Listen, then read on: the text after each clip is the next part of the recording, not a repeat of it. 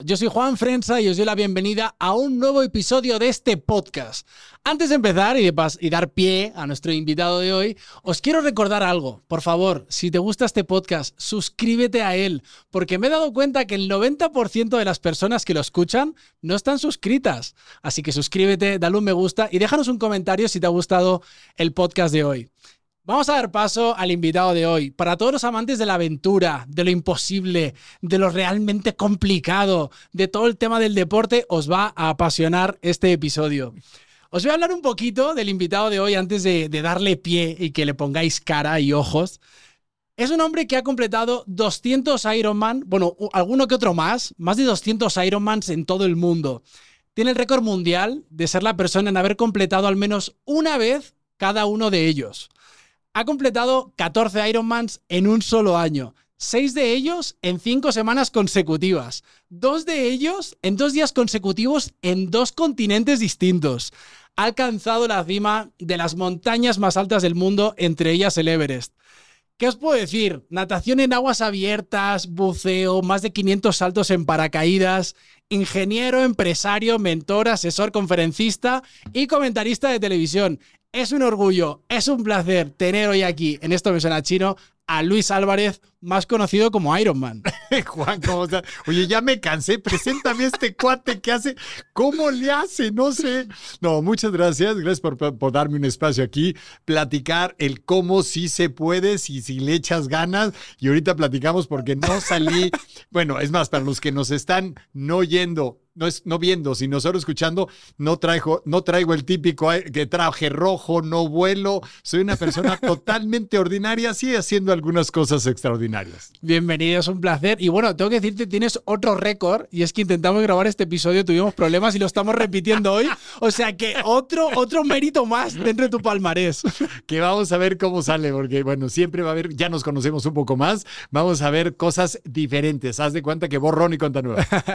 Oye, Luis, para todas las personas que no saben realmente qué es un Ironman, seguramente mi madre estará escuchando y dirá, ¿qué, qué Ironman? ¿Qué es eso? ¿Cómo que ha completado 200 Ironman? ¿Qué significa? ¿Qué es un Ironman? Cuéntalo tú. Qué bueno que lo dices y me voy a extender un poquito de, de dónde salió. Pero el Ironman son 3.8 kilómetros nadando, 180 kilómetros en bicicleta, 42 kilómetros corriendo, esas tres disciplinas en menos de 17 horas. Y déjame te platico un poquito, digo, e, este, es, es, una locura. Bueno, y en, alguna, y en algunos lugares en menos de 15 horas, cada quien pone un poquito su regla. Esto, este, esta competencia de locos salió en 1978, cuando unos marines en Estados Unidos, en Honolulu, se estaban echando una cervecita, lógicamente, después del maratón de Honolulu, y ya entre jarra y jarra empezaron a platicar de cuál era la persona más entrenada del mundo, y alguien, un ciclista, dijo, no, Eric Merckx, el, el ciclista, la persona de, mayor endurance en el mundo, e, ese es, ese es, esa es la persona eh, con, más condición física. Y alguien, por supuesto, el, el, nadador dijo, no, no, los nadadores, es el, de, el, el, el deporte rey, el, deporte rey. Y alguien dijo, no, la maratón. Y ahí estaba el comandante John Collins de la, de la Marina. Dijo, a ver, el que nade el maratón náutico de Waikiki, o sea, juntó las tres pruebas más duras del mundo en, e, en, e, en ese lugar. Eh, el maratón náutico de Waikiki, que se llama Whitewater, que en un mal día nadie llegaba, salías del acuario, eran 3.8 kilómetros y al último era corriente, entonces a veces no llegaba nadie porque era contracorriente. Después hicieran la vuelta a Oahu, que se hacía en dos días, eran 180 kilómetros, pero una, una ruta muy ruda, entonces los ciclistas lo hacían en dos días. Y de ahí corrieran el maratón de Honolulu, el que haga esas tres pruebas, a ese le vamos a llamar el Ironman. Eso fue en septiembre. Nos vemos en febrero del próximo año. Nadie sabía cuánto tiempo iba a ser. Hay, hay, hay gente que llegó, bueno, con tienda de campaña, con sleeping. Pues, nadie sabía si se podía hacer. El famoso Iron Man, que por cierto, el, eh, el trofeo lo, hizo a, base de piezas de barco y la cabeza es una tuerca, no solo porque es redondita y parece cabeza, sino porque le decían not head, que en Estados Unidos es el loco. Y ahí nació el Iron Man, esta locura que la primera vez fueron 15 personas y que hoy, bueno, miles, miles y ya se llegó al millón de personas que ha hecho esta competencia alrededor del mundo. Qué maravilla, ¿no? Oye, ¿en qué año hiciste tu primer Iron Man? 1991, el primer Iron Man en Kona, Hawái, mi primer triatlón, 1986. ¿Ya habías nacido? Todavía no habías nacido. ¿ah? Tenía un año, que por cierto, mientras estamos grabando este podcast, es mi cumpleaños. ¡Felicidades! Hay algo que me, que me tiene un poco medio molesto, tengo que decírtelo. O sea, sí, estoy medio enfadado contigo, Luis. O sea, yo estoy cumpliendo 33 años hoy Tú tienes 61 y te ves mejor que yo. No, no es cierto. A ver, sí, sí, sí, sí, A ver, que se, que se, no, no es cierto. No, ese es para el podcast de la próxima semana. No, o sea, wow, o sea, literalmente no es tan común encontrar personas de más de 60 años que estén en tu condición física. Eso es una realidad. Bueno, hombres y mujeres, me ha sorprendido que hombres y mujeres, si se mantienen bien y hacen ejercicio, híjoles, es la, la, piedra filosofal y la fuente de la juventud. Eh, claro, tengo mis achaques por fuera, creo que tengo buena tiré pintura, por dentro tengo un chorro de achaques, rodillas, hombros, cinco cirugías de columna, eh, tres de rodilla, dos de hombros, reconstrucción del cerebro, estoy mal, pero todavía no me operan.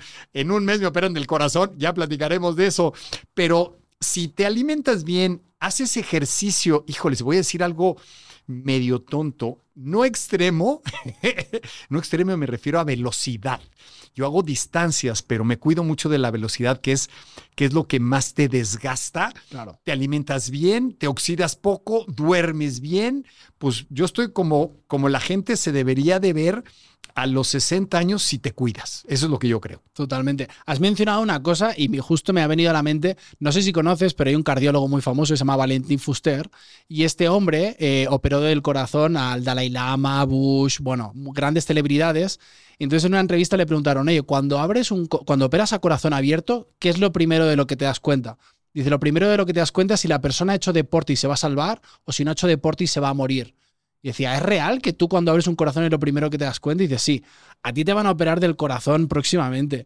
Eh, cuéntame, o sea, ¿estás nervioso? ¿No? O sea... No, va a ser, digo, tengo cuatro condiciones cardíacas. Hoy, hoy, hoy por hoy tres, ya, ya me curé de la más peligrosa, que fue una eh, miocarditis, o sea, se me inflamó el corazón aparentemente por coronavirus. Y es más, amigos, creo que últimamente hemos oído mucho los casos de, ay, se murió, o sea, tuvo un paro cardíaco, simplemente se murió, una muerte súbita y mucho de eso algunos tuvieron o, pudieron tener esta miocarditis, no te das cuenta, no sientes, no tienes un, un, eh, dolor o un, eh, no tienes sintomatología, pero tienes inflamado el corazón por un virus eh, como el coronavirus u otro y simplemente, ¡pum!, se muere. Entonces, esto me lo detectaron. Yo, bueno, llevo un año y medio con estos problemas cardíacos en el Ironman de Sudáfrica.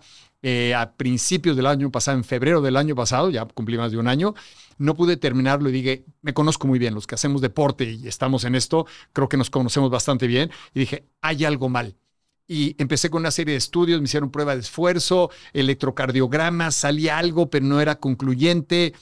Este, inclusive me hicieron, bueno, un eco con esfuerzo, no salió nada, aparecía a veces, me hicieron un electrocardiograma con estrés, con este, ¿cómo se llama?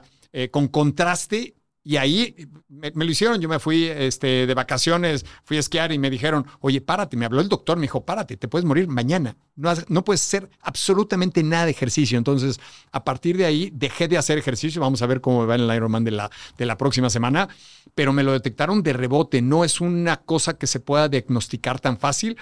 Cuatro meses con antiinflamatorios, desinflamatorios, con terapia, no podía ni tomar, ni tomar café, ni tomar alcohol, ni hacer ejercicio, eh, y ya, se desinflamó, esa condición ya está curada.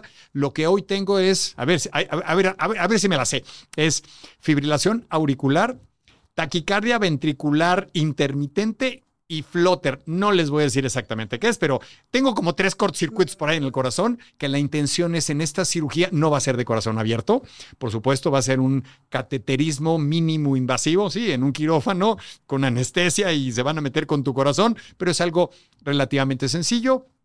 Lo que tengo entendido es que te van a quemar ahí los, los tres cortocircuitos que tengo y teóricamente puedo curarme inclusive para seguir haciendo estas locuras. Eh, espero que todo, estoy seguro que todo va a salir bien y si no, seguro que no voy a enterar. Entonces, yo voy a entrar con una sonrisa y voy a salir con otra, punto. Me encanta la actitud que tienes, Luis. Siempre te lo digo porque, porque te tomas las cosas desde un lugar. Tú sí haces referencia a esa frase de todo pasa para bien si bien lo tomamos. Me encanta. Te quería preguntar, ¿por qué realmente haces los Ironman? Porque de todas las competiciones que hay, de todos los deportes que hay, ¿por qué esto? Bueno, déjame te platico un poquito de cómo llegué al Ironman. Y eso fue de que cuando tenía 21, 22 aer- añ- años, este, siempre, siempre, eh, eh, siempre fui una persona sedentaria. Empecé a fumar a los 11, 12 años. Y cuando tenía esa edad, tampoco era muy buen estudiante. Nos metieron en, en una prueba que se llama sedentarismo y salud. Yo pesaba 95 kilos y nos pusieron a caminar a estos no buenos estudiantes en una pista de 400 metros, no a correr, a caminar 5 kilómetros para evaluarnos qué tan rápido podíamos completar los 4 kilómetros. Bueno, yo ni caminando, fui la única persona que no pudo ni siquiera completar la prueba. La mitad me dolía todo, pues traía los famosos pants, ni, shorts, traía tenis, bueno, los que, los- con lo que podía caminar, me dolía todo. Deserté en la sexta vuelta y dije, ah, caray. O sea, ahí era como que un toqué fondo, como se llama, y me dicen, oye, ¿cómo te cambió la vida? Ahí me cambió la vida y me lo podía tomar mal, decir yo no puedo, soy un gordito, soy un fracasado, o me podía, salió lo mejor de mí y decir, ¿cómo que no? O sea, ¿cómo puede ser que yo no pueda caminar cinco kilómetros? Y de ahí me puse el reto de llegar a completar una carrera de 10. Lógicamente, pues lo acabé eh, después de algo de entrenar, bajé de peso, acabé la carrera de 10 kilómetros sumamente mal, pues que eh, si éramos este, 5 mil, no sé, acabé en el, en, el 4 mil, o sea, con la bola. Y después eh, hice una carrera de 21, una de 42, igual, con la bola, ¿no? En medio, en medio para atrás. Y en 1986, ahí sí, ahí sí ya habías nacido. ¿o No. todavía no? Todavía digo, cuando hice mi Yo nací en el 90. no, cállate. Bueno, o sea, bueno, ya no vamos a hablar de eso. En 1986 salió una, una, una locura de competencia. Bueno, me enteré de una locura de competencia que era el triatlón. O sea, yo eh, difícilmente medio corría. Me compré una bicicleta penóxido este, de hace, de- de- eh, ¿cómo se llama? Usada. Me fui al triatlón, creo que de Mac- era en McAllen o en Laredo, uno de los dos, y era en alberca. Entonces hice esa, esa competencia y quedé en cuarto lugar. Dije, "Ah, de aquí soy. Entre, no es bueno para nada, pero no era malo para nada. Entonces, entre la nadada, la bici, y eso que se me salió tres veces la cadena, porque era una bicicleta que no había usado. Y la carrera, ahí me enamoré del triatlón. Dije, de aquí soy. Imagínate encontrar algo para lo que eres bueno. La carrera, pues nunca vas a llegar a los primeros lugares. Y de ahí empecé a practicar este triatlón por donde fuera, en 1986, casi no había en México. Bueno, los primeros fue en Valle de Bravo, 87, 88 por ahí, y siempre quedaba en los cinco primeros. Entonces me enganché y algunos, algunos años después salió, eh, bueno, un amigo me, platicó de la locura. Ya no era un triatlón, era un Ironman. ¡Wow! Cuatro, bueno, impensable. Si yo me, cansaba en un triatlón pequeño, en un maratón, no, me, no me podía cruzar por la mente cómo un ser humano podía hacer 17 horas sin parar, eh, ejercicio eh, en Hawái, que era a 38, 40 grados, nadar en el mar. Pues dije, vamos, en esa época no se tenía que calificar en México, mandé mi solicitud. No había correo, no había mails, o sea, me fui a la máquina que le echabas unas monedas, salía tu tirita de fotografía en un centro comercial, este, una carta escrita a mano con una solicitud que no me acuerdo ni cómo la bajabas porque todavía no había en internet, la mandé y rájale. Ten cuidado lo que deseas porque se te puede cumplir. Wow. You are accepted en la madre. O sea, en octubre, menos de un año, y entrénale. Ya, pues me puse a entrenar. Muchos de mis amigos con los que entrenaba sí eran buenos, sí eran buenos corredores, eran ciclistas, eran nadadores, pues en los triatlones me hacían pedazos. O sea, dentro de, dentro de todo que era el bueno para mi categoría, había mucha gente que me ganaba. Sorprendentemente, en ese primer Ironman Kona, Hawái, 1991, 10 horas 58. Nada mal.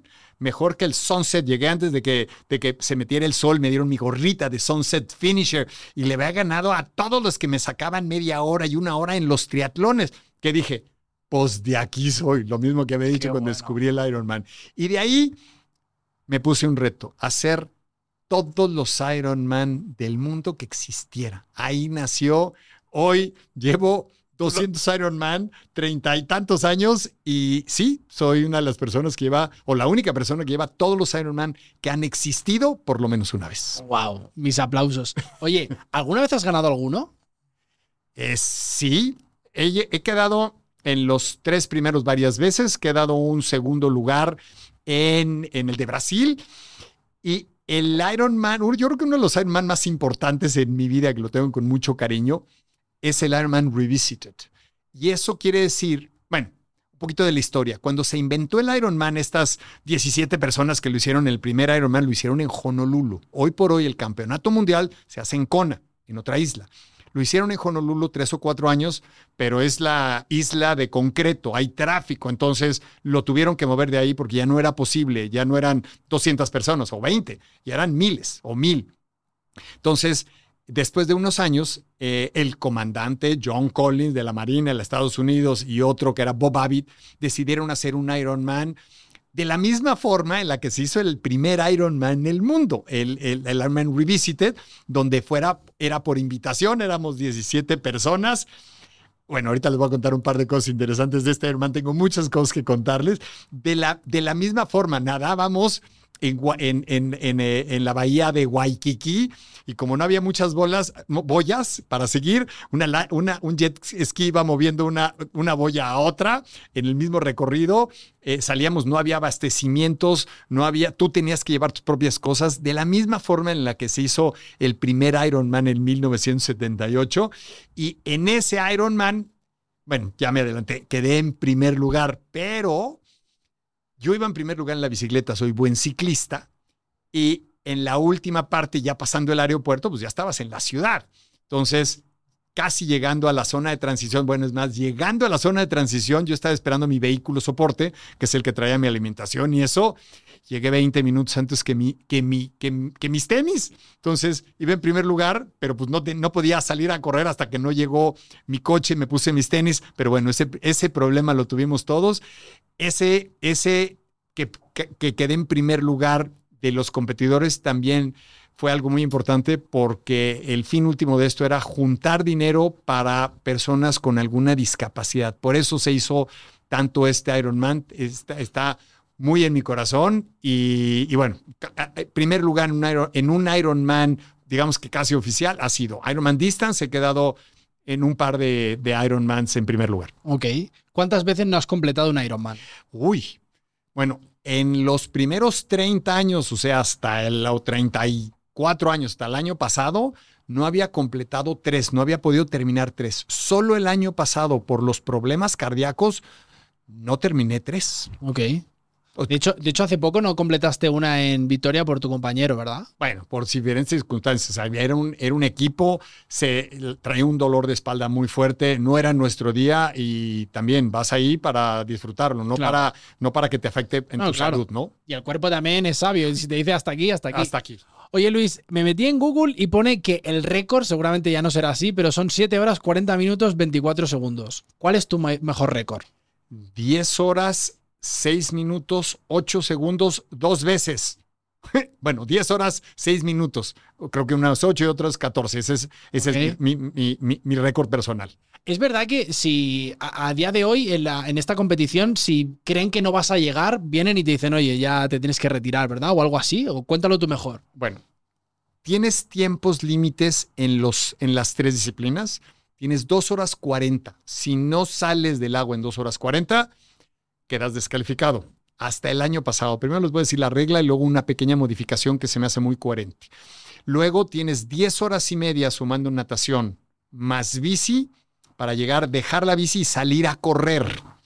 La otra teóricamente son las 17 horas o 15 horas dependiendo del lugar, aunque hay algunos, eh, digamos que a la mitad del maratón, si todavía no, si todavía no, si ya llevas ciertas horas, te sacan para que, Claro. digo, la, la meta, los voluntarios se tienen que ir a dormir en algún Claro, momento, claro. entonces tienen que tener, el- la primera vez que hizo alguien un, en un Ironman, lo terminó en más de 24 horas, entonces como que quisieron, y el comandante John Collins, que inventó el Ironman, llegó en 17 horas 6 segundos, entonces pues yo creo que eh, sales a las 7 de la, no- a las 7 de la mañana, a las 12 horas son 17, 17 horas, ya es otro día, el comandante John Collins llegó en 17, aero- en 17 horas, entonces hay muchas cosas por las cuales le ponen este, este límite de 17 horas. Esas son las reglas hasta el año pasado. Este año cambiaron un poquito las reglas y ya no te sacan de la competencia sin, si nadas en más de 240.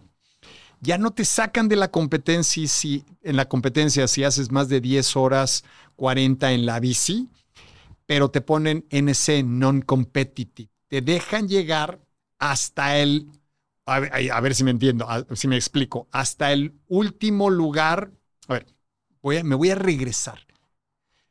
Ahora salimos, antes salimos todos en bola, entonces el primero que salía, salíamos todos al mismo tiempo. Ahora se llaman waivers para hacer menos tumulto en la natación, que ahí hay varias historias interesantes. Sale uno por uno o dos por dos o, tre- o tres, tres cada segundo.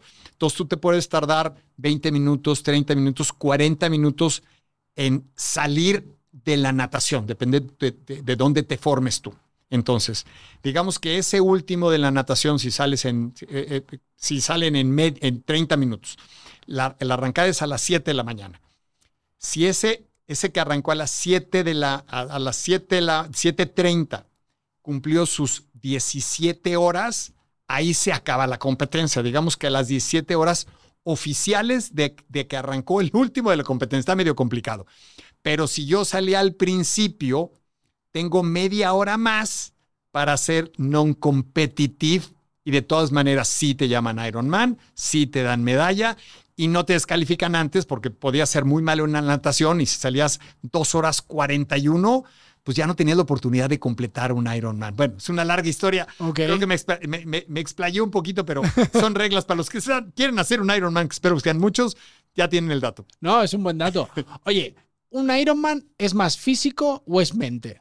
Eh, por supuesto, es mente. ¿Mente? Claro que necesitas el físico, porque necesitas, bueno, ni siquiera piernas. Ya hay gente sin piernas que hace el Ironman, sin brazos que hacen el Ironman, ciegos que hacen el Ironman, sordos que hacen el Ironman. Digo, perdón, eh, pero sí, realmente el, el, el no hacer, el no empezar, el no terminar un man, un Ironman, yo te puedo decir que el, el 70% es mente y el 30-40% es físico, inclusive. Claro. Después de esto, después de que me pararon cinco meses de, no poder entrenar, no entrené absolutamente nada en cinco meses.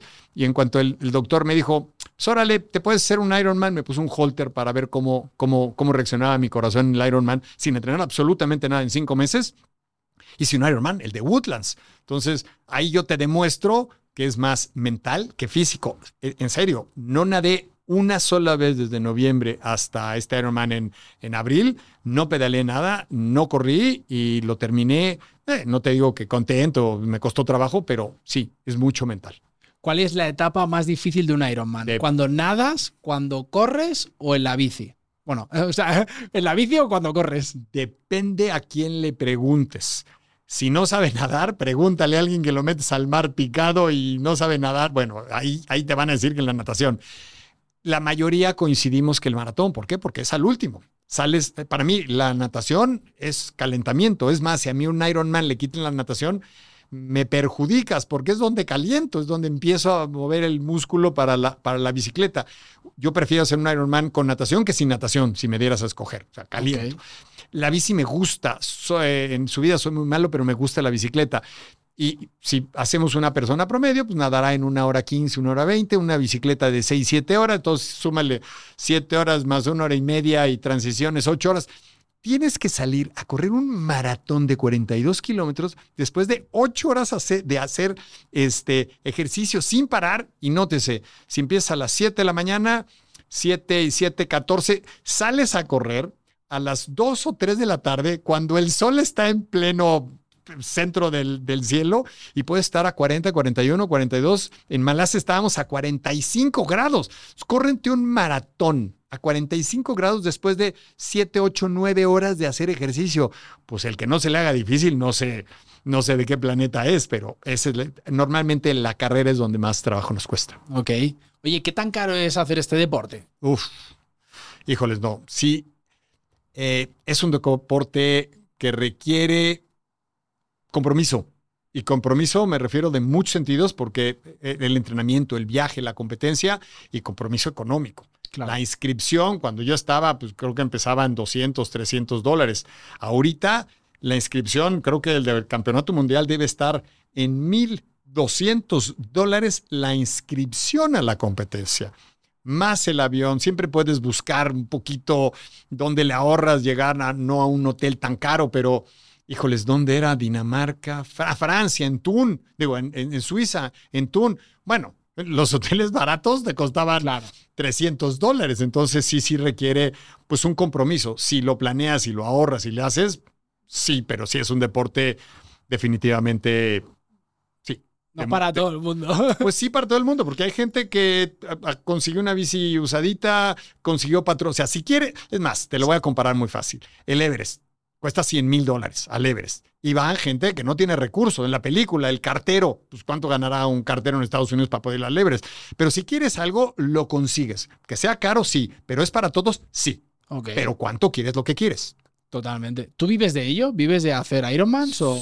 digamos que soy conferencista, de eso vivo, pero parte de lo que doy en las conferencias son mis vivencias del Ironman, de que un gordito de 95 kilos de 24 años hoy lleva 202 Ironman, pues indirectamente vivo del Ironman. Este, eh, los patrocinios, ya la bicicleta me la dan, el equipo me la dan, el casco me lo dan. Eh, tengo muchos patrocinios relacionados con el Ironman, entonces indirectamente vivo del Ironman, aunque me sigue costando eh, pues el avión y, y otra. Si hay algún, alguien que está viendo ahí de aerolínea, este, Delta, bueno, soy Double Million Mailer por ahí. Hoteles también se aceptan, pero indirectamente vivo el Ironman, aunque me sigue costando el Ironman, las inscripciones, lo, sigo, como decimos en México, entrando como hijo, como hijo de vecino. Ok.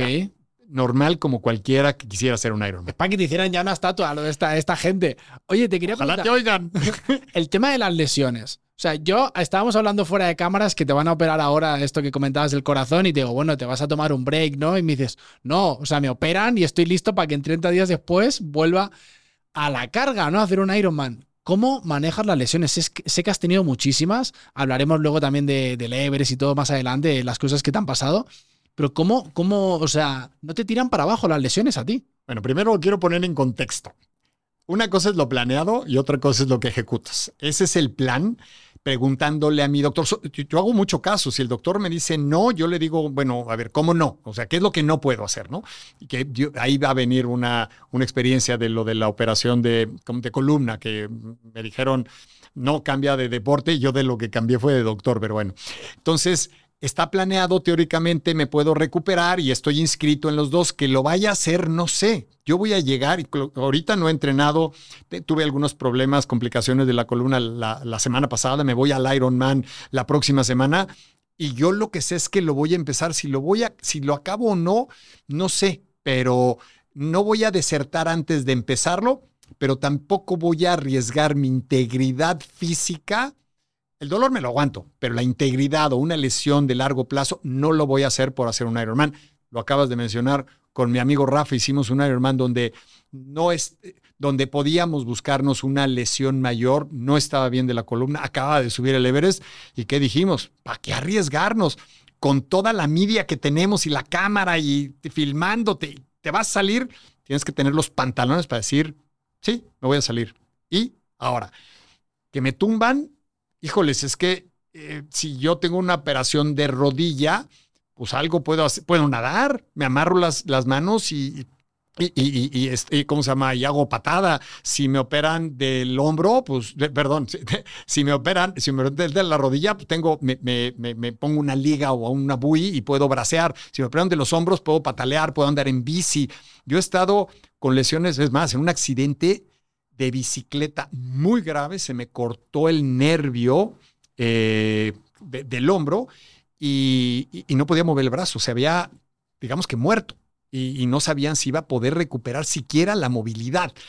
Y seguía caminando, entrenando, cuando vimos que sí podía, que, que ya, ya había pegado, aparte me volé la cabeza del húmero, fue un accidente grave. Y cuando el doctor me dijo, si ya puedes bracear, ya puedes ser un Ironman, ya, ya puedes hacer ejercicio, a la semana siguiente, casi sin mover el hombro, hice un Ironman.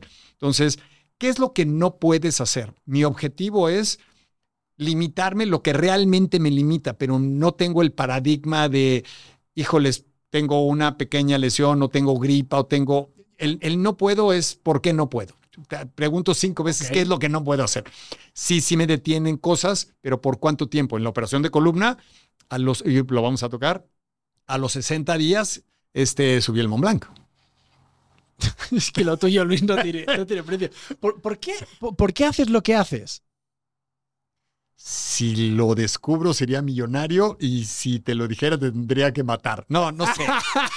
Me gusta, lo disfruto. Y, y no es que disfrute sufrir, disfruto, disfruto el crecimiento que te da el esforzarte cada día, el no estar en la zona de confort. Y yo creo que muchos de los que somos extremos, porque nos llaman extremos, s- tendemos un pequeño componente maníaco depresivo. No sé de lo que estoy hablando porque no soy psicólogo, pero si a mí me dicen, este, híjoles, hoy estás cansado, te puedes quedar un fin de semana, me encierro en mi cuarto, puedo no salir de mi cama en dos, tres o cuatro días, sería feliz. Entonces, si no me buscara de alguna forma para crear esta, esta dopamina y estas endorfinas y esto, salirme de la zona de confort y ser una mejor persona, pues tal vez sería el flojonazo malvaviscón que siempre he tenido miedo que salga cuando fumaba y cuando no hacía absolutamente nada. Entonces le tengo miedo a ese gordito que vuelva a salir. Yo creo que por eso hago, y, y bueno, es más, te voy a decir por qué hago el Iron Man y por qué subo el Everest.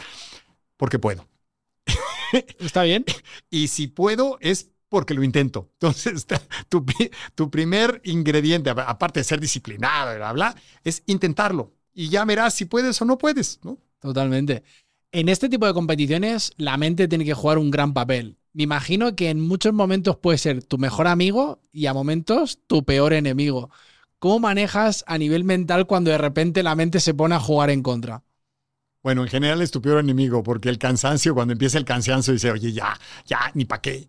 Y sí, me ha pasado, llevas 200, ya, ¿para qué otro más? O sí, yo llevas 150. El primero es difícil que te rajes porque es tu primero. Pero a partir del primero, pues ya lo hiciste, como para qué, no vas a ganar. Entonces, sí, sí tienes que pelear contra la mente durante muchos momentos. Y si se mezclan la mente contra que no tienes suficientes carbohidratos o azúcar que tienes en el cerebro, ya te empieza a jugar bromas de no, ya ahora sí salte. Hay una teoría que es que cuando estás muy cansado, estás al 80% de tu capacidad. Imagínate, cuando ya no puedes, podrías, eh, te, te- te queda todavía el 80% para seguir.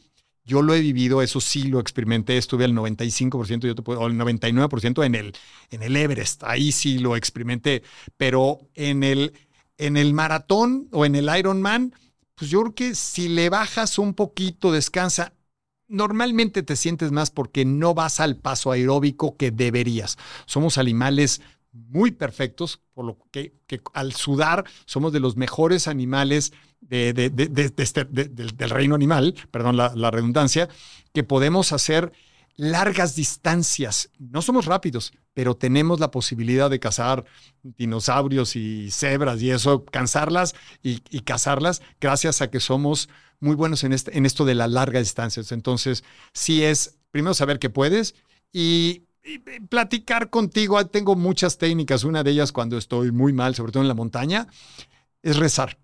Yo lo tomo como, como un mantra que también soy católico. Bueno, se podrán imaginar los, los, los amigos católicos que están, que están viendo. Hay un santo que es el que, mi santo que es San Judas Tadeo, que es el patrono de las causas difíciles, pero es, es, es, es poner a tu mente en cosas positivas.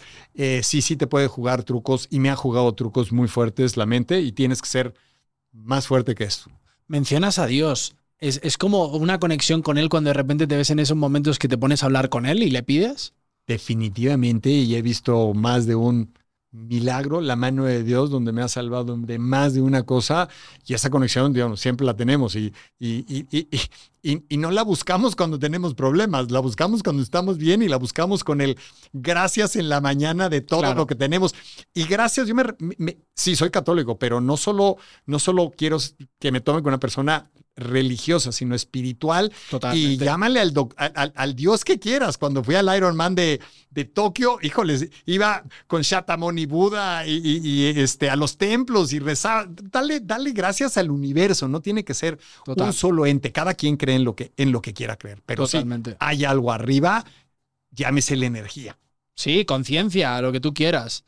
Te quería comentar, eh, no es lo mismo querer ser jugador de fútbol o de baloncesto, que te compras una pelota y con cinco años te puedes ir a jugar tú solo. Esto es un deporte donde hace falta un equipo detrás, entiendo. O sea, este, o sea, tú tienes un equipo detrás que te acompaña y te tiene allí la bici. O sea, ¿cómo, cómo funciona eso? Bueno, no, al contrario. Si tú quieres irte a jugar fútbol, tienes que, juntar a 21 personas para que jueguen contigo. Venga, hasta luego. y, si es básquetbol y más tenis, necesitas otro güey, si no, pues cuentas contra pelota. No, este es el deporte más individual del mundo. Tú sales a... Es más, bueno, la natación es una alberca en principio, que lo puedes hacer con ligas. Sí, la bici es una bicicleta, pero los tenis puedes correr hasta descalzo si quieres. Entonces, ¿quién, te, tiene el equipo aquí ah, preparado? Bueno, en una competencia, y ahí voy a dar un dato interesante. La competencia te provee de absolutamente todo lo que necesitas. Las boyas, la alimentación, donde pones la bici, hay una serie de secuencias que tienes que dejar ciertas cosas en cierto lugar, tus, tu alimentación especial en otro, que como la competencia se encarga de todo esto, hay una regla que creo que por ahí no le he mencionado, pero nadie, absolutamente nadie fuera de la competencia te puede dar nada. Ni, es más, una pareja que empieza a caminar contigo, quedas descalificado. Das, eh, casos extremos, te pasan un vaso de agua a alguien que no es de la competencia, quedas descalificado.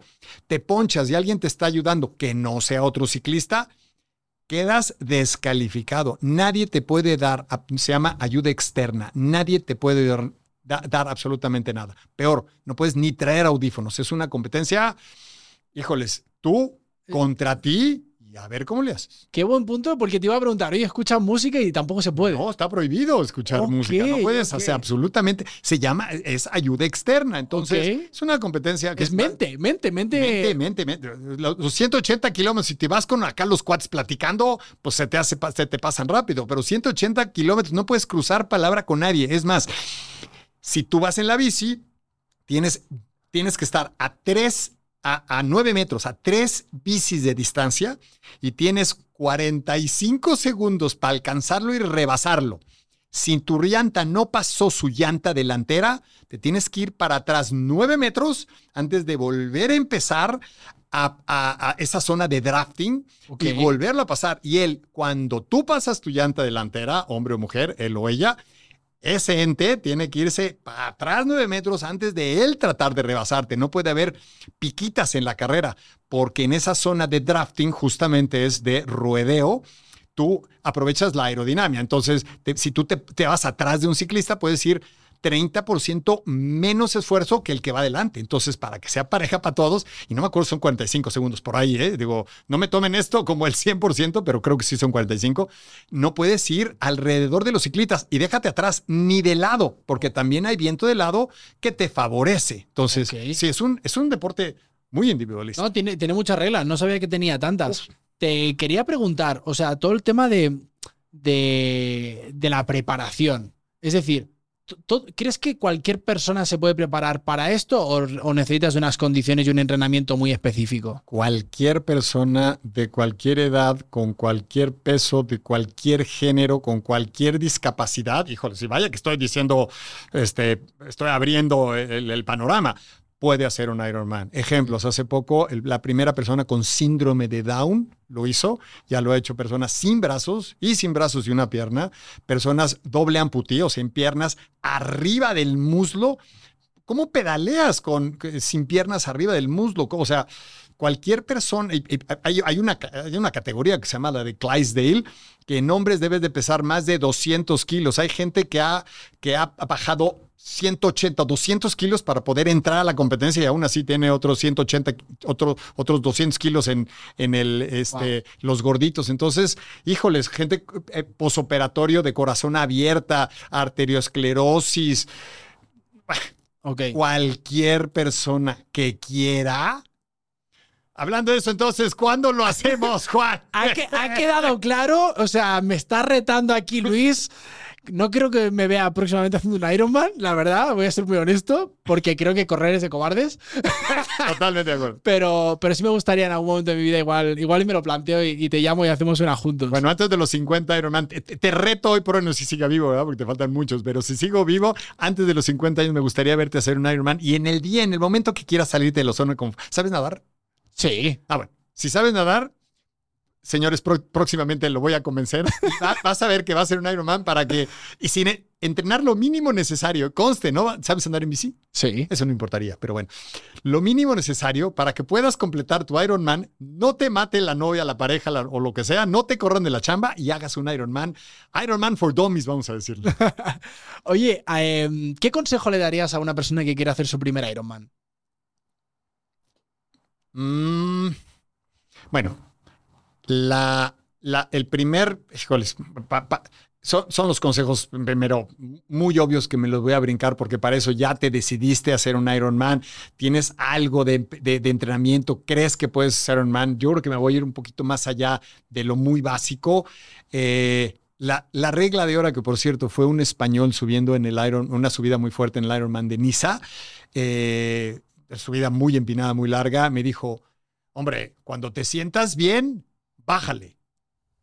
como que no me esperaba eso, es que se convierta en algo que no te va a lesionar de largo plazo. ¿Qué quiero decir? Entrena inteligentemente. La primera regla, ahora sí es lo que les quería decir, la primera regla que yo les, les diría, si no, vas, si no van a vivir de esto y no es su vida, es comprensión pulsómetro. Yo, el que más uso es, es, el Garmin, tiene muy buena tecnología, hay de todos los precios, de todos los estilos.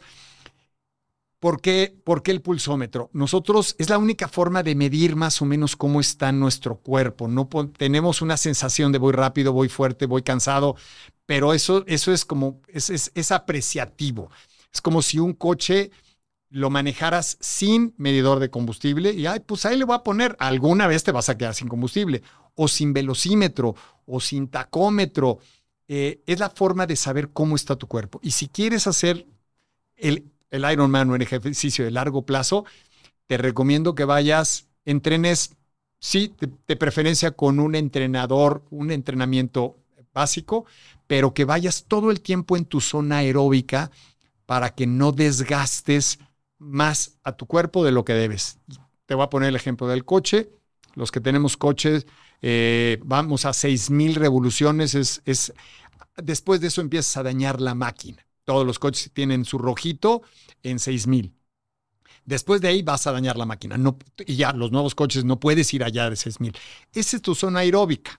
Entonces, si tú vas a, y me van a preguntar, oye, ¿cuál es mi zona aeróbica? Les voy a dar una regla muy general, muy rápida. Es, eh, vamos a suponer que tengo 40 años, es 180 menos tu edad, o sea, 180 menos 40 es 140. Esa es tu base. Si estás empezando a hacer ejercicio y no tienes buena condición física, pues bájale 5, entonces son 135 pulsaciones por minuto. Si ya eres muy bueno y llevas años entrenando, 145 pulsaciones por minuto. Pero en ese rango de pulso puedes aguantar mucho, muy, mucha, muy, durante mucho tiempo. Eh, digamos, meses, durante mucho tiempo de ejercicio, entrenamiento, digamos que lesionándote poco. O sea, es cómprense un pulsómetro y háganle caso, porque sabes que te estás bofeando y vas a 170, pues sabes que no debes de ir, pues háganle caso. Háganle caso al señor Luis. no, al pulsómetro. A mí no. Oye, Luis, para cerrar esta, este apartado y pasar al siguiente, sé que es una historia larga, pero me gustaría que me la resumieras lo máximo que puedas. Tienes una historia que a mí me pareció muy curiosa y es que coincidiste en una competición con Lance Armstrong. sí. Cuéntame esto porque está increíble. En la segunda, tercera, por ahí que estaba en los Macallans, en Laredo. Él es de Austin, dos Texas. Y fue, creo que sí fue el, Laredo de Macallan, una de las dos. Llegamos, pues los novatos acá con nuestra bicicleta lo mejor que podíamos. Sí nos íbamos en coche de Monterrey, yo vivía en Monterrey en esa época. Y llegó un coche con una bicicleta de contrarreloj blanca, así como que una llanta, la llanta trasera más grande que la, que la delantera, este, muy, muy sofisticada y ese era el famoso Lance Armstrong que no pintaba, o sea, era profesional de, bueno, no, perdón, perdón, perdón, era amateur, no había, todavía no, no estaban los profesionales y él no se quería volver profesional porque su sueño era ir a las Olimpiadas. Entonces, si eras profesional, no podías ir a las Olimpiadas, siendo profesional de cualquier cosa. Entonces, él siempre se mantuvo en amateur, era muy bueno, era, era malo nadando, por cierto. Bueno, malo nadando no para mí, malo nadando para los primeros lugares. Entonces, sí no quedaba en los primeros, primeros lugares hasta que ya se, se hicieron, el triatlón se volvió olímpico, no entró, y de ahí, pues ya sabemos la historia, se volvió ciclista y bueno, el mejor ciclista del mundo. Luego se volvió de regreso al Ironman que por cierto, me iba a volver a tocar, iba a competir, no, mil, dos mil, híjoles, no me acuerdo, pero calificó para el, campeonato mundial. Iba a arrancar junto con él en Kona, Hawái. Yo había calificado y rájale, que no me lo dejan participar por el doping. Fue cuando explotó todo y no, y había ganado el medio Ironman de no sé qué. O sea, sí, la verdad tenía, eh, tenía, tenía el sueño de, estar codeándome con él en la arrancada del, del Ironman de Kona y no, no, no pudo ir. esa es mi historia de cómo conocí a Lance Armstrong en qué bueno. competencia. Oye, Luis, vamos a movernos de, lugar y vamos a hablar de una cosa que me fascina, en la que tienes muchísima experiencia, que es el alpinismo. Es algo que me fascina. Tú has subido, digamos, como la cima de las montañas más altas del mundo. De los continentes. De los continentes, que, son los 14 8000 No, no, no. Los, se llama el Gran Slam de alpinismo, que es la cima más alta de cada continente. Por eso te lo aclaro, porque las, las cimas más altas de, los, del mundo, todos están en el Himalaya. Todos los 14 8000. No, es la cima más alta de cada continente. Ok, perfecto pero sí estuviste en la cima del Everest. Sí, claro. Eh, tuve la, fortuna de, poner la bandera en la cima del Everest. ¿Qué se siente al llegar a la cima del Everest? Híjoles. O sea, ¿es algo que se disfruta o no se disfruta? Sé que tienes una historia interesante con esto. Déjame ver por dónde empiezo. Te platico que estoy escribiendo mi libro. Hoy tocamos parte de ese capítulo, a ver si no se me salen las lágrimas porque me recordaron algunas cosas. Primero te quiero hacer, hacer la aclaración que no, no tengo muchísima experiencia, no me considero alpinista, soy Ironman, ahí sí tengo mucha experiencia, soy Villamelón de la montaña, eh, relativamente tengo digo, he hecho las siete montañas, llevo algunas, pero no, no soy, no, no me considero yo un alpinista, ni mucho menos, ni guía, ni nada por el estilo, pero sí es algo que me apasiona, es algo que llevo muchos años practicándolo y que me encanta. Híjoles, regresando Ay, qué buena pregunta. ¿Qué se siente? Bueno, es difícil, es difícil expresarlo. Primero porque la, la, mente humana eh, bloquea muchas de las cosas eh, que, te, que, te, causan dolor y, realmente estar más de un mes allá en el Everest, en, en este 8000, sin, sí, subí con oxígeno, pero no hay suficiente oxígeno, subes con el mínimo oxígeno, es mucho dolor. Entonces, eh, una de las cosas que llegas primero te asombras. tal, vez hayas visto el mundo a 8000 metros en un avión, pero no se compara nada con estar en la cima del mundo. Eh, te cae el 20 que estás ahí, todo lo que sufriste, no te puedes, te cuesta trabajo, no te digo no te puedes, te cuesta trabajo pararte en la cima para tomarte la foto de cumbre y tratar de sacar la bandera. O sea, es un esfuerzo. Y claro, voy a hablar desde mi trincheras hay mucha gente que le haya diferente. A mí me costó mucho trabajo. Ya me habían operado de la espalda. No, llegué con muchos problemas a la cima del Everest.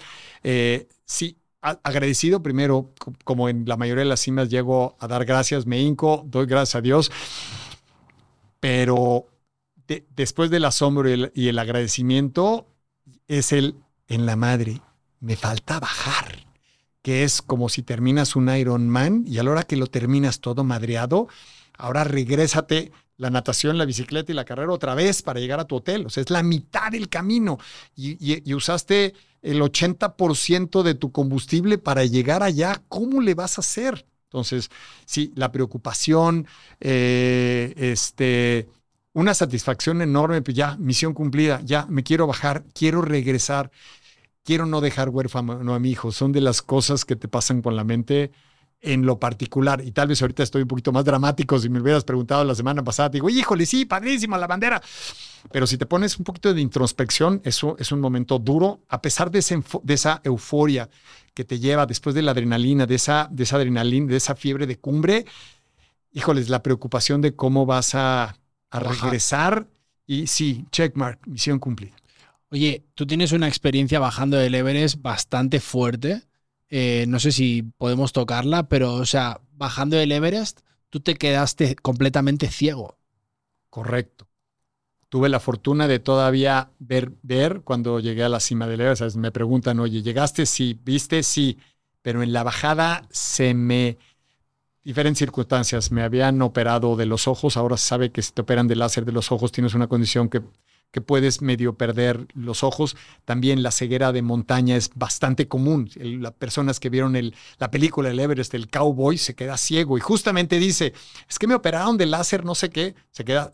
Y no es que te quedes ciego, es que no puedes abrir los ojos. Bueno, si los abres, ves como borroso pero cuando se te queman las córneas, que es lo que me pasó, es como si te echaran arena en los ojos, te tallaran, es un dolor espantoso y no puedes volver a abrir los ojos. Entonces, a 8.300 metros, eh, cuando, cuando en el campamento C3, entrando a la tienda de campaña que teóricamente tenía que salir y todavía llegar hasta el campamento 2, según lo teníamos planeado, para mí era imposible, ya no podía abrir los ojos. Mis amigos estaban ahí, se estaban descansando para ir a cumbre. Es una larga historia. Primero tengo que agradecer a todo mundo, a Jan Busherpa, a Pazán, a los Jorges, a Pablo Zelaya. Híjoles, tendríamos que tener este, varios capítulos de telenovela para hacer todo esto, pero en ese momento el dolor más espantoso eh, que te puedes imaginar y sí, el, inmediatamente te pasa por la mente, solo no puedes bajar y nadie te puede ayudar. O sea, Nadie te, bueno, no hay rescates por ese, por el lado chino, no hay rescates. Yo soy por el lado chino, no por el lado nepalí, por, por donde llegan los helicópteros y te rescatan. Por el otro lado no hay, prácticamente no hay rescates. Y, el, y algunos rescates son, pues te ayudan a, a, a, bajar, o como me bajaron a mí, la ayuda era, pues repartirnos un poco el peso que yo traía. Y eh, mi Sherpa Jambu que tampoco hablaba ni inglés ni español, trato de ponerle un poquito de, de, humor aquí, iba a 30 pies jalando la cuerda, digamos, yo iba de espaldas hacia la montaña, hacia abajo, él iba arriba de mí, jalando la cuerda hacia donde él creía que yo tenía que poner los pies. Pues él no veía dónde, dónde los iba a poner, yo tampoco. Entonces, me tropezaba cada X pasos, había piedras, había grietas, eh, me esguincé las dos rodillas y luego dije, puta, ciego y cojo, válgame Dios, ¿ahora qué voy a hacer? Eh, me rompí un par de costillas, me, sentí sumamente impotente, indefenso, en una, en una que me pararon, me dijeron, a ver, detente un segundito aquí, vamos a desmontar el campamento. Me dijeron, no te muevas, cierra los ojos y trata primero de guardar el equilibrio y porque podía haber este, un precipicio en cualquier momento, no puedes prácticamente ni, ni abrocharte las, las, las, agujetas de zapatos, hagan un ejercicio, conocen su casa perfectamente, cierren los ojos y vayan de su casa al refrigerador, sirvan, o sea, las personas sí lo pueden hacer con práctica, mis respetos, pero ser un ciego nuevo me costó muchísimo trabajo, el que me bajó fue mi, mi hijo, para, yo no tenía el derecho de dejarlo huérfano, y esa es la razón por la cual ahorita estoy haciendo, ahora hago Ironman con ciegos, llevo más de 10 Ironman con personas ciegas, invidentes, ciclismos, natación, porque es un poquito de regresar la fortuna que tuve de, de haber bajado ciego y de que todo mundo puede y ellos inspiran. Wow, increíble. Eh, lo has mencionado antes, pero retomemos esto. ¿Cuánto cuesta subir al Everest en, general? O sea, ¿cuánto tienes que pagar? Varía la comodidad y lo, que, lo que puedas eh, utilizar allá. Por ejemplo, el oxígeno, si vas a usar oxígeno te sube un poquito, te, sube mucho más. Si llevas Sherpa te sube, pero digamos que los precios son de 30, 40 mil dólares en, en, una expedición paupérrima, o sea, no buena, donde no comes bien, donde no tienes muchas cosas de seguridad, donde no llevas Sherpa y, no sé, 100, 120 mil dólares, que es lo mismo, no, no, es que te vayan a cargar, pero tienes un, un, un, cuarto comedor en el campo base y en el avanzado y en el C1, donde tienes junto también un baño, donde, donde tienes internet y, y tienes MSM de chocolate y tienes comida y carne y bebidas y computadora, conexiones, teléfonos, este, más, tal vez más de un Sherpa, servicio médico. Tienes algunas ventajas que se, que, se, que se convierten en comodidad, vamos a decir, en buena alimentación y en algunas hasta seguridad. Pero digamos que ese es el rango, el rango normal de, de subir el Everest. O sea, 40 mil dólares. No, de 40 a 120 mil dólares. De 40 a 120. Sí, yo creo que no iría, yo no iría a una expedición donde, donde costara menos de 60 mil dólares hoy por hoy, 60, por ahí yo creo que es...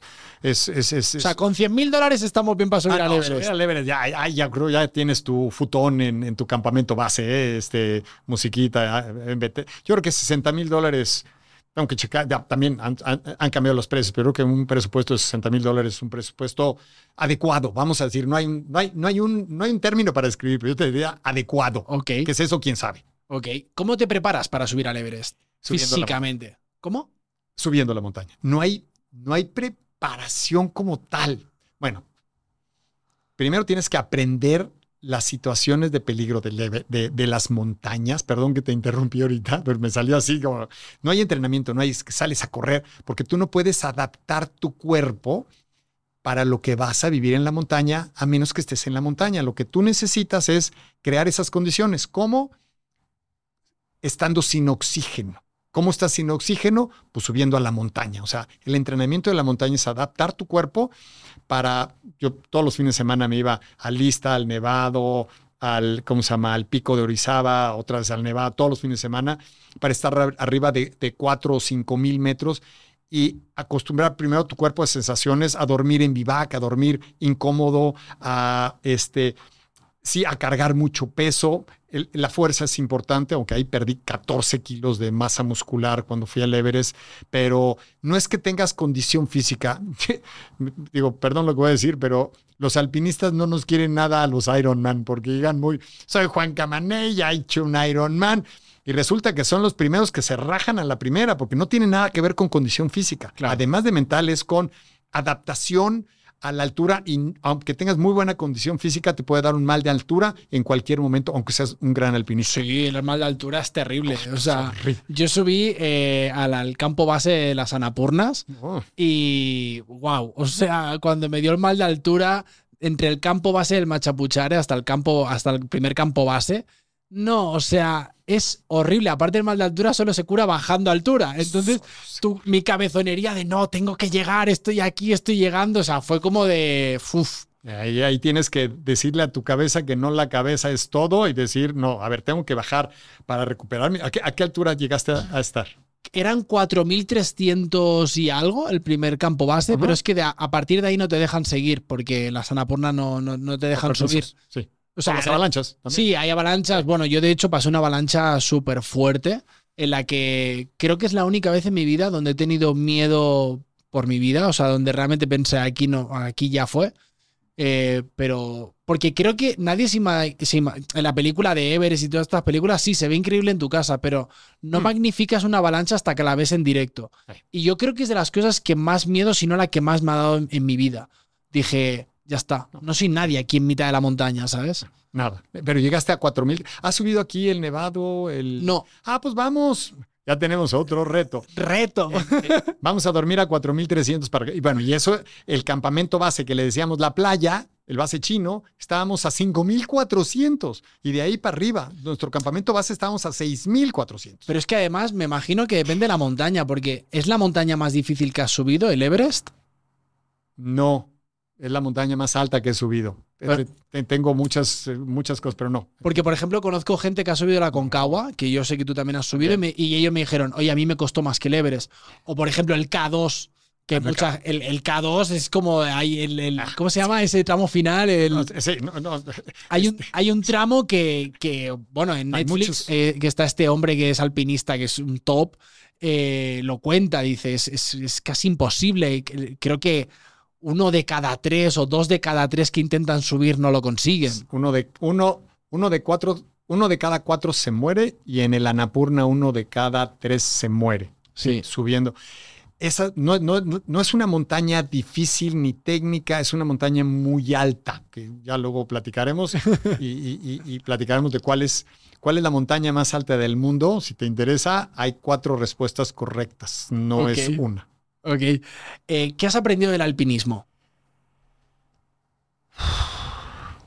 Yo creo que dimensionarme, o sea, lo pequeño que soy, lo insignificante que, que soy y lo, lo, lo inválido, no inválido, sino lo incapaz de sobrevivir que, que estás con respecto a en ciertas condiciones. Yo, inclusive, algo que me gusta y que trato de hacer todos los años es el año nuevo, trata- trato de pasármelo en alguna montaña y muchas veces solo y, te ubica. O sea, te ubica la montaña y si me voy a, listas, a la lista, pues me aviento, no sé, 20 kilos al lomo, me aviento, me llego, llego a la panza, estoy por el monolito y estoy dos, tres, cuatro días. Y, y- y lo que comes lo cargas, lo que tomas o lo cargas o lo derrites. Si quieres una necesidad, búscale, más te vale que traigas papelito de baño a ver cómo le haces lo que, lo que traes puesto eres tú, no hay nada, o sea, la- no sobrevivimos. Entonces, como que te ubica y te hace apreciar, como decimos, dice en España, un buen retrete, un baño, una Total. regadera, Agua caliente. Agua, caliente, eso es lo más que, lo, lo que, lo que más disfruté del- después de bajar de Leves, llegar al hotel, me acabé el, el- el- el agua caliente de todo el hotel. Sí, varias Yo- horas ahí. voy a confesar algo. Yo subí y casi bajé eh, el campo base de la Napurna sin ducharme. ¿Cuánto tiempo? Eh, pues como siete días. Ay, no, yo estaba hablando de 20, 30 días sin No, no, sin como de bañarte. 7, 8 días porque literalmente hacía un frío que decía, soy incapaz de ducharme ahora. Es más, eh, después de caminar seis días en plena montaña, eh, claro, pues la comida, conforme iba subiendo, era más cara. Y entonces recuerdo que un, que un turista decía, es que, ¿cómo me pueden estar cobrando por un sneaker o por un Kit Kat esto? Y yo decía, escucha, hay una persona que ha estado seis días caminando para traerte este Kit Kat aquí. ¿Qué esperas que te cobren? O sea, seis días con un burro, que los llevaban en burros, cargando hasta allí. Hay una cosa que te quería preguntar, a mí me fascinó mucho la- los Sherpas. Bueno, están los Sherpas, están los Porter, están los. Hay como, ahora si quieres cuenta tú mejor, porque yo lo que me contaron es como de los que cargan, los Porter, los que cargan tus mochilas y los que cargan el equipamiento, normalmente son gente que no habla absolutamente nada de inglés y como que los tienen ahí hasta que se familiarizan. Pero quería saber, ¿qué has aprendido tú de esta gente, de los Sherpas? Bueno, a ver. Mal, maldecimos o los maldescribimos cuando le decimos a alguien, y, es muy común, ¿no? Pues es mi Sherpa. O sea, hasta, hasta de cuate, este cuate lo traigo de Sherpa. Sherpa es una tribu que, que, que, que vive a una altura cerca de los 5000 metros y que tiene cierta adaptación y que la tribu son Sherpas. Inclusive he tenido dos Sherpas que se llaman, uno se llama Jambu Sherpa y otro eh, Jongan Sherpa. O sea, son, es el apellido inclusive son, son Sherpas. Uno de ellos era, fue el récord el récord Guinness, el récord mundial de, de mayor ascenso, en el tiempo más corto, de ascender al Everest. Él estuvo conmigo en, el, en la Antártida y son 10 horas 58 minutos. Otra historia. Híjoles, es una historia dura. Bueno, entonces están los porteadores, que son los que te ayudan a cargar. Eh, este, y sí, los Sherpas que pueden ser tus guías, no nada más. Los Sherpas no, no es que te carguen el, el- ya el peso, para eso son los, los porteadores, pero eh, lo- los Sherpas te ayudan a preparar la tienda de campaña, te ayudan sí a cargar parte de tu peso, te, te ayudan a adelantarse, a sembrar tanques de oxígeno. Son tus ángeles de la guarda, son, eh, son tus amigos, aunque a veces no te puedes comunicar con ellos porque tampoco hablan inglés ni español. Son gente que la circunstancia, híjole, está, es fuerte porque los llevó a eso. Una, en una expedición al Everest pueden ganar lo que no ganarían en su, en, su aldea en dos o en tres o en cuatro años. Entonces, claro, nadie los forza, nadie les pone una pistola. Creo que muchos de ellos se divierten, muchos de ellos han sido, les, les ha gustado la fama y acaban este, siendo, siendo figuras públicas. Y es más, un Sherpa ha llegado a tener hasta aerolíneas empezando a ser Sherpa. Entonces, pero son gente muy noble, son gente con una adaptación eh, impresionante física y, híjoles, a veces creo que no les damos el, su lugar este, correcto a los Sherpas cuando es todo lo que nos ayudaron. Y subimos, y subimos con ellos, son nuestros amigos, y subimos y bajamos. Y muchos, y muchos de ellos han, han perdido la vida, pues haciendo su trabajo de Sherpa, poniendo cuerdas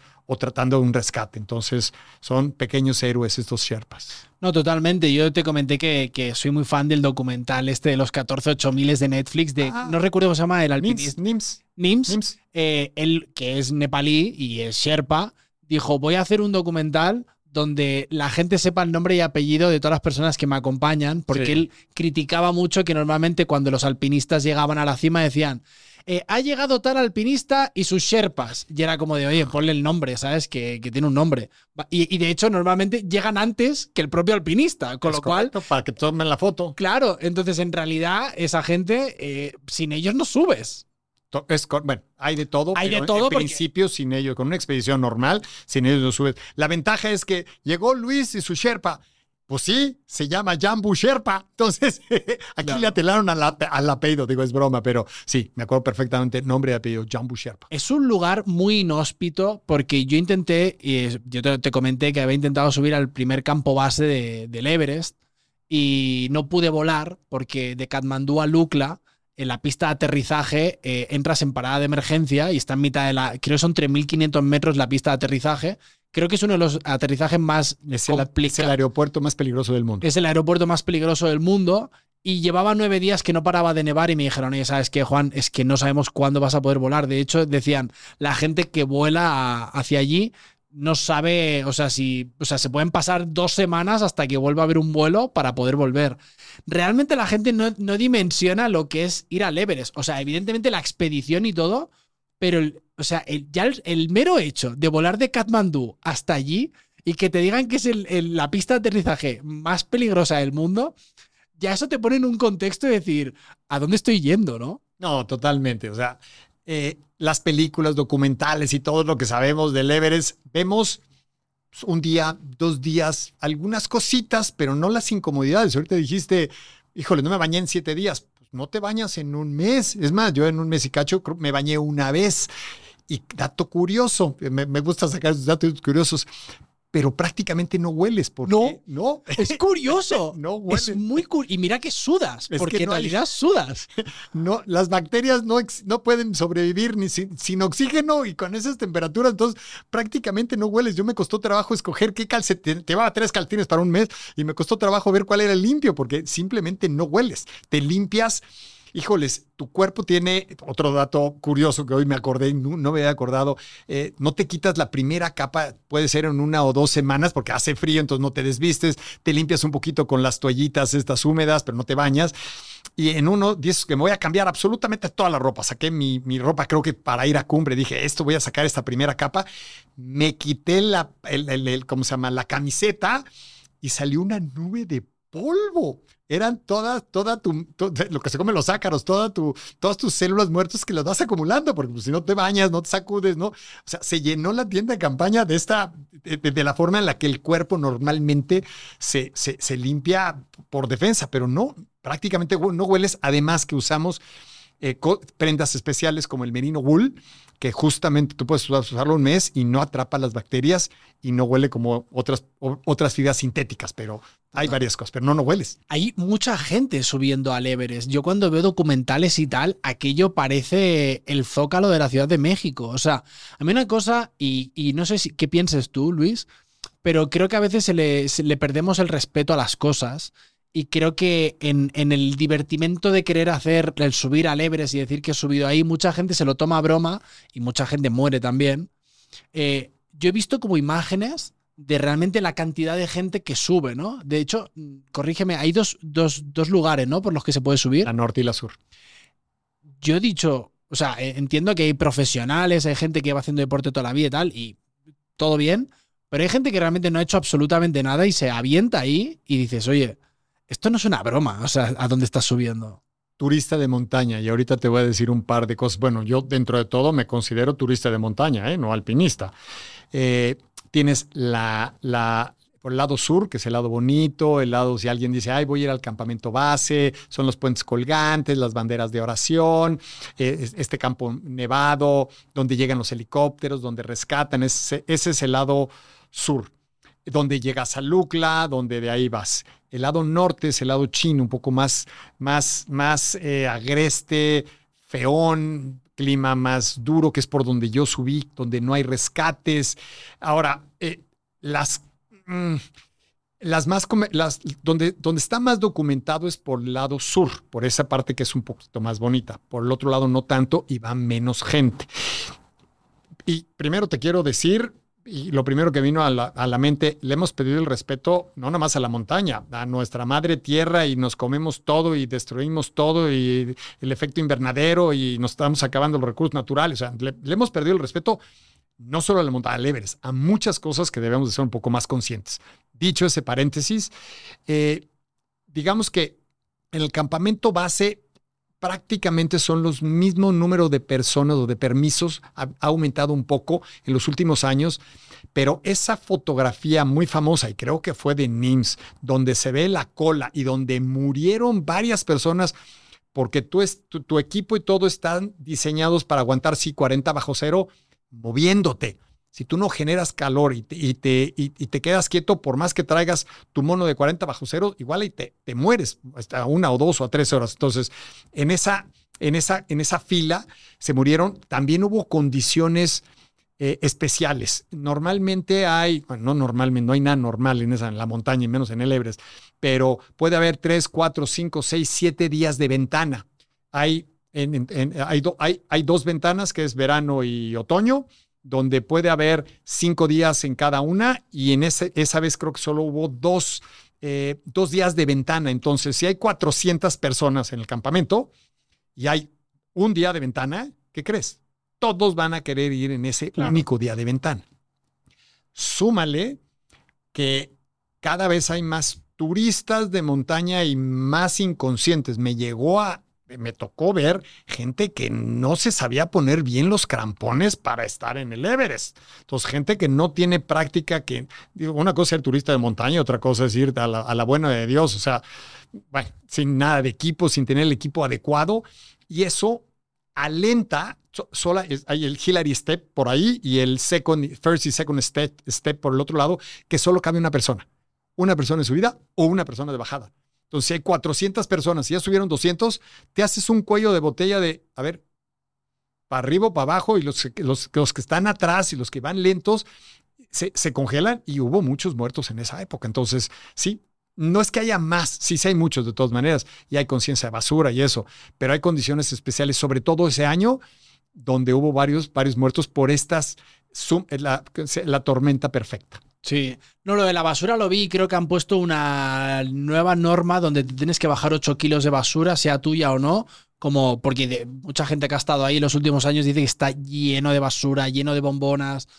No sé realmente cómo estará ahora, pero sé como hace como 4 o 5 años creo que sacaron una nueva ley, no sé si seguirá vigente, donde la gente tenía que bajar basura sí o sí. Sí, y hay en, en, muchas montañas hay eso y tú te tienes que bajar hasta tus desechos en algunas montañas. Claro. A mí me parece bien. Sí, la verdad. totalmente. O sea, totalmente. O sea, lo que decías tú, ya le hemos perdido el respeto a todo, es como de, oye, esto hay que cuidarlo, ¿no? Yo he dicho una cosa que me enfada mucho cuando viajo, es la gente que vuela drones, porque los parques naturales, todo lo que es reserva natural está prohibido por las, por, por las aves.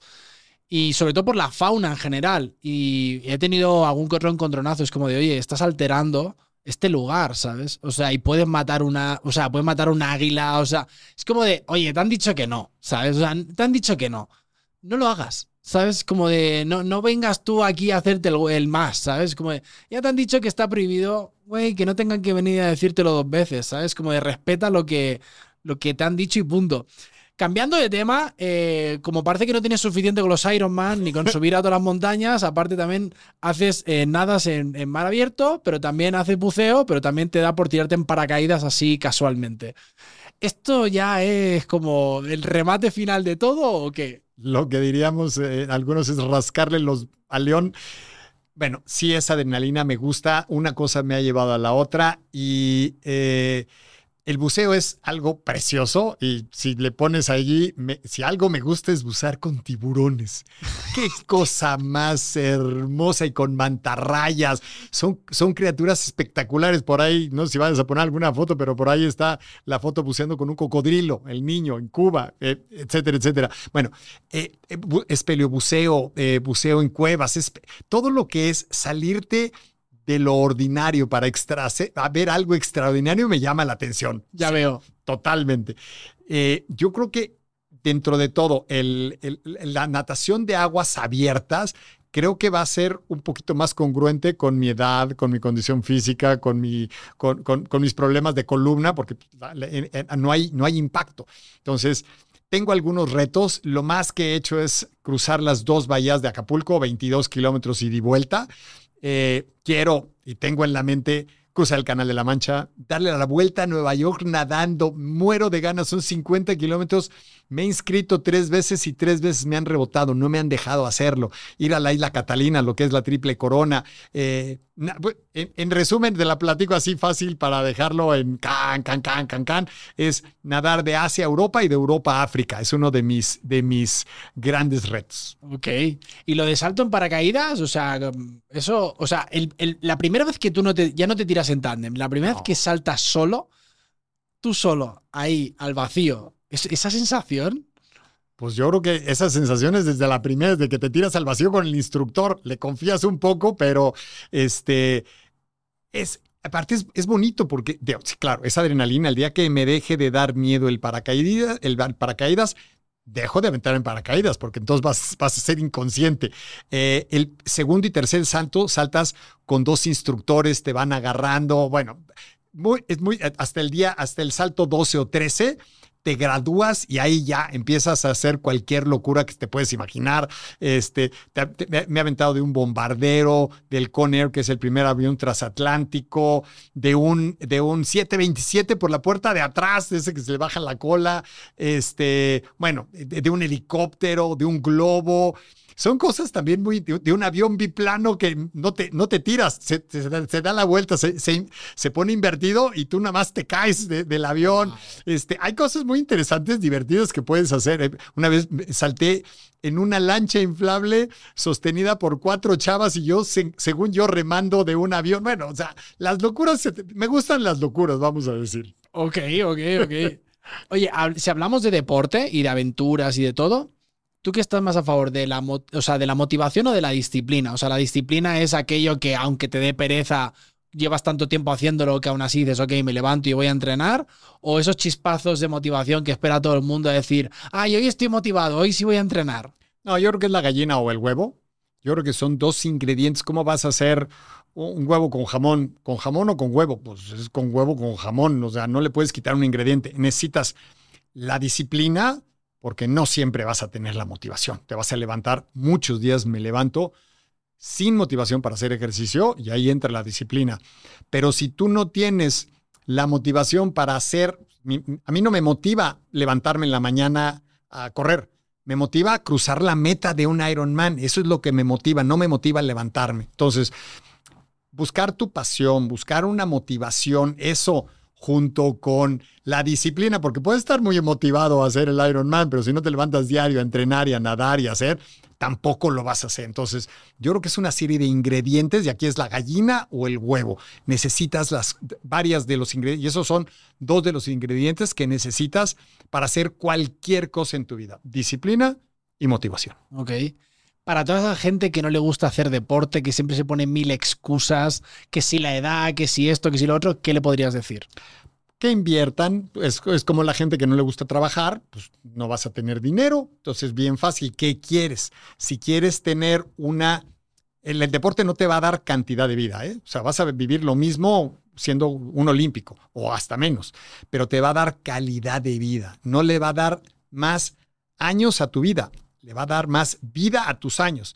Si tú inviertes en el ejercicio normal, 45 minutos cinco veces por semana, no más aeróbico, vas a poder estar a los 61 años como yo y pudiendo jugar tal vez con tus hijos o con tus nietos y llevártelos a la montaña a los 70 años en vez de que a los 60 te tengan que cambiar el pañal.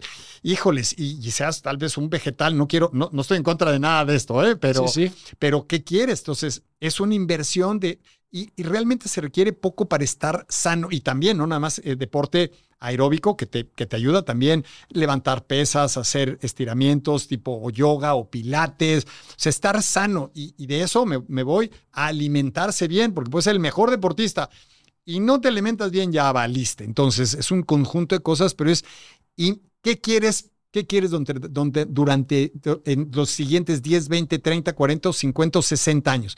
Si quieres invertirle, pues empieza a meterle lana al banco, que es eh, horas, horas de ejercicio a tu cuerpo. Totalmente. No, has mencionado todo el tema de alimentación, que yo también lo comparto muchísimo, o sea, el, el qué comemos, ¿no? O sea, por ejemplo, tú y yo somos de dos generaciones distintas, pero conforme van pasando las generaciones, yo creo que incluso nos alimentamos peor, más procesado, eh, ya no hay eh, como esos, esos alimentos como realmente de, la, de, de, la tierra hacia nosotros, ¿no? Es como de ya prácticamente es todo procesado y yo creo que nos está cortando la vida realmente este tipo de comida tienen menor valor nutricional. Por decir una, una, tontería, un limón de hace 50 años tiene menos vitamina C en porcentaje que un limón ahorita procesado y cosechado y, apúrate porque te voy a cortar y, y, en todos los alimentos pierden valor nutricional. Por eso ahorita lo orgánico es muy caro, pues, pero puede ser lo más sano, no, no usas pesticidas, no usas serie de cosas. La forma, no necesitaríamos suplementos ni complementos si nos alimentáramos completamente de alimentos que vienen de la tierra. Pero por eso también necesitamos lo que ya no tienen los alimentos, que son los suplementos. Totalmente. Oye, eh, tú te has dedicado a muchas cosas en tu vida y sé que el mundo empresarial formó parte de tu vida durante mucho tiempo. ¿Ya no te dedicas a eso? ¿Tienes tus negocios, invertiste y como que eso te genera? O sea, ¿en qué mundo está el mundo de la empresa para ti? Ya ni me acordaba que fui empresario. Sí, estuve durante 35. Si no, ¿cómo voy a...? Yo digo, esto lo pago yo. No, no, nunca fui bueno ni olímpico. Entonces, de alguna forma tuvo que salir. Siempre me gustó trabajar. Es, algo, es un tema que a veces no me preguntan porque creo que soy soy más extraordinario en el deporte que en la empresa, pero sí, me encantaba, me encanta la empresa, me encanta trabajar, ya, ya no tengo nada que ver. Después de que regresé del Everest y que me quedé ciego, este, rehice mi vida y dije, no puedo trabajar porque trabajaba 14 horas y hacía ejercicio 14 horas y no me daban la suma. Entonces tampoco vivía, eh, dejé de trabajar, ahora me dedico solo a las pláticas motivacionales, que de todas maneras es un trabajo, soy asesor en algunas cosas, soy este, miembro de consejos en, algunas, en algunas asociaciones, pero ya mi vida empresarial como tal, no, aunque sigo tratando de transmitir algunas cosas de los consejos empresariales a base de, la, de, las pláticas. Y sí, llegué a tener 1.200 personas a mi cargo y yo hacía todo, absolutamente, hasta firmar todos los cheques que salían de la empresa. Wow. Oye, yo pienso que estamos en un momento, Luis, y aparte tú eres padre, me gustaría también saber tu opinión. Yo creo que estamos en un tiempo muy distinto y creo que los chavales, los adolescentes de hoy en día tienen una tolerancia muy baja al fracaso, a cuando las cosas no se dan como ellos quieren. Y tú que te has dedicado al deporte tanto tiempo, tú siempre me decías, eh, las victorias te las cuento en dos minutos, para las derrotas necesitaría cinco podcasts, ¿no? Realmente, tú eres de los que piensa que se aprende mucho más de un fracaso, por así decirlo, que de un éxito. Bueno, pero al mil por ciento, y ahí tocaste dos temas. Primero, no creo en los fracasos. Cuando tú intentas algo, tienes, tienes dos resultados o tienes éxito o aprendes. Aprendes siempre. Punto. Entonces, no hay fracaso. Pero te voy a cambiar un poquito de lo que yo pienso de los jóvenes tienen baja tolerancia a la frustración más que al fracaso. Ahí está. Sí, siento eso, no deberíamos de juzgar porque cada generación es diferente, tienen diferentes modo, y yo tengo mi hijo de 27 años y, de repente, eh, como que digo, a ver, yo a tu edad ya estaba a punto de casarme y, y no sabemos también todos los problemas, toda la frustración que tienen ellos porque hoy por hoy tienen mucho más competencia. Los chavos de hoy, digo, antes con una carrera ya la hacías, o a veces con la prepa, ahorita tienes que tener doctorado, maestría, investigación en ciencias físicas, porque todo mundo, todo mundo es un fregón. Entonces, híjoles, no, la vida tampoco es fácil para ellos, tienen otro tipo de, otro tipo de estrés, pero yo creo que En mi época era más, te aguantas, este, obedeces, eh, tienes más tolerancia a la frustración, te desarrollas sin juzgar, porque nadie puede hablar de la otra persona hasta que no haya caminado una legua en sus zapatos bíblicamente y no estoy en los zapatos de esos jóvenes que seguramente tienen mucha frustración. Pero sí, el, común denominador es que duran menos en sus empleos, se cambian, ya no tienen oficinas. Aparte con la pandemia, pues mi hijo es un ejemplo, ya va poco a la oficina y trabaja pues desde la playa o se va con sus amigos, averigua cómo quedarse con alguien y trabaja desde ahí, entonces tiene una muy buena oportunidad. Pero bueno, el mundo es diferente ahora. Oye Luis, ¿qué te hace feliz? El agradecer, el levantarme cada día, el el sentirme bien, el, poder, el poder, hijo, les voy a decir una, tontería, pero el poder sentirme bien o mal. O sea, a veces que no me levanto con el mejor humor, me levanto este, la depresión post-iron, que es la depresión post-parto, que no tengo ganas de hacer nada, y me pongo y disfruto inclusive que tengo la posibilidad de poder no disfrutar y disfrutarlo, pero eso me hace ser feliz. Tengo, tengo las opciones de hacer lo que yo quiero como yo quiero. Ok. Oye, has hecho muchos retos en tu vida, has logrado muchas cosas también. ¿Crees que el mayor reto de tu vida ha sido ser papá? Un minuto de silencio. No, no es cierto. a ver, tan fácil como que ya cumplí todos los retos de mi vida. Punto, ya los hice. Bueno, y, en breve sacas el libro, solo te falta plantar un árbol. Tengo algunos nuevos. No, ya planté varios árboles. ya, que yo sepa, solo he plantado un hijo. No, pero aquí el reto es todavía, ese es todavía sigo siendo un reto. Ayer me eché una buena, una muy buena platicada con mi hijo de cómo mejorar la situación. No hay padre perfecto, nadie nos enseña a ser padres. Y ese es uno de mis objetivos y mis retos no físicos para, espero que para el resto de mi vida. Bueno, igual y lo consigo alguna vez, pero siempre mejorar la relación con mi hijo. No es fácil y no es fácil tener un papá como yo, de todas maneras, que es muy extremo, que es muy disciplinado, que es muy exigente. Pobrecito, mi amor, José Manuel, te entiendo, pero bueno, pero échale ganas, güey. No, entonces, sí, el reto es cada vez llevarnos bien y no es que seamos de cuates o no, convivir más de cualquier forma y mejorar la relación, que cada quien conozca, conozca cuáles son tus, tus debilidades y podamos aceptarnos como somos. Yo creo que ese es el, gran reto. Sí, ha sido el, el gran reto Qué bueno que lo mencionaste y espero que siga siendo el reto o que algún día deje de ser reto y seamos una, tengamos una, una relación extraordinaria. Nos llevamos bien, pero necesitamos ser una, relación extraordinaria. Qué bueno. Oye Luis, solo me queda una pregunta final, pero antes de esa pregunta siempre le dejo la oportunidad a los invitados de que me hagan una pregunta a ellos a mí. También puedes no hacerla y me brinco, ¿eh? Conste. ¿Para cuándo tienes planeado tu Ironman? wow. Es Años, días, meses. Creo que es algo que haré en algún momento de mi vida. ¿Sabes? Como reto personal de decir, oye, lo hice, ¿sabes? Yo también tengo mis propios retos.